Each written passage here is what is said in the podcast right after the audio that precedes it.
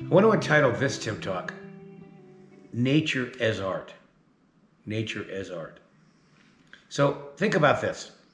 As you go out into nature, whether it's your front yard, your backyard, a city park, the wilderness, my land, a national park, wherever you go, think of the earth as an artist. I mean, she is. That's not a big leap. And you know what you like when you look at paintings and sculptures in art museums and find photographs, things you like that you think are art.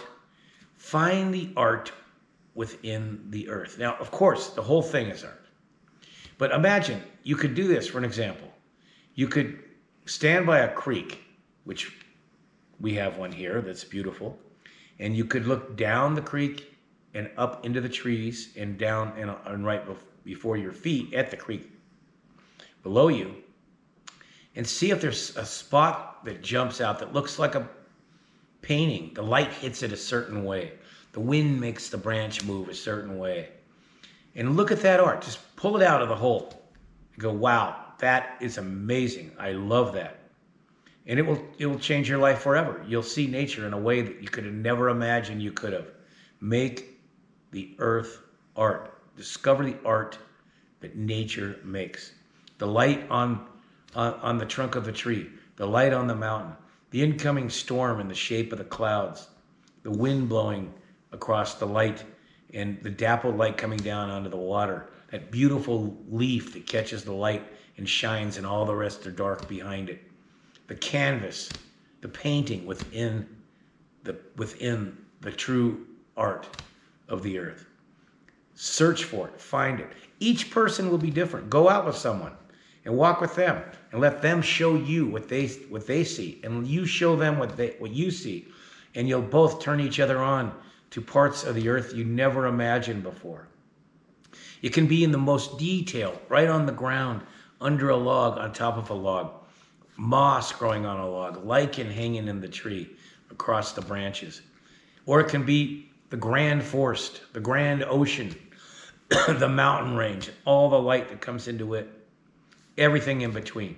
Search for the art. Think of think of when you're out in nature is it's a it's an endless museum of art and you're walking each room looking at the the canvases.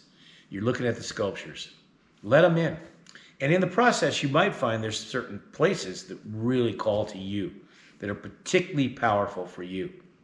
Pay attention to those places. There are places you should probably spend time in, go back to. And you'll learn a lot about who you are by the places that call to you. All of this builds us up to develop a closer relationship with the earth so that we can take on becoming earth caretakers, protecting our planet, and having a great life doing so. Find the art within nature. Hope.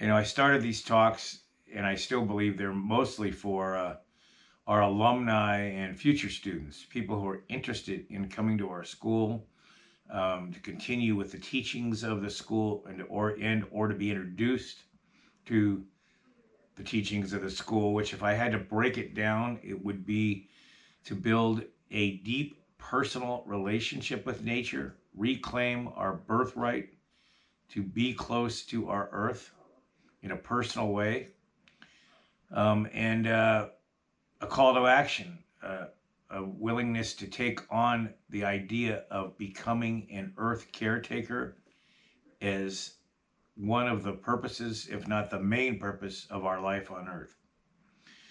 That's what these talks are about. I hope they inspire people. Um, and I'd love to hear from you on ideas for talks you might like to hear and questions you might have if I brought any up.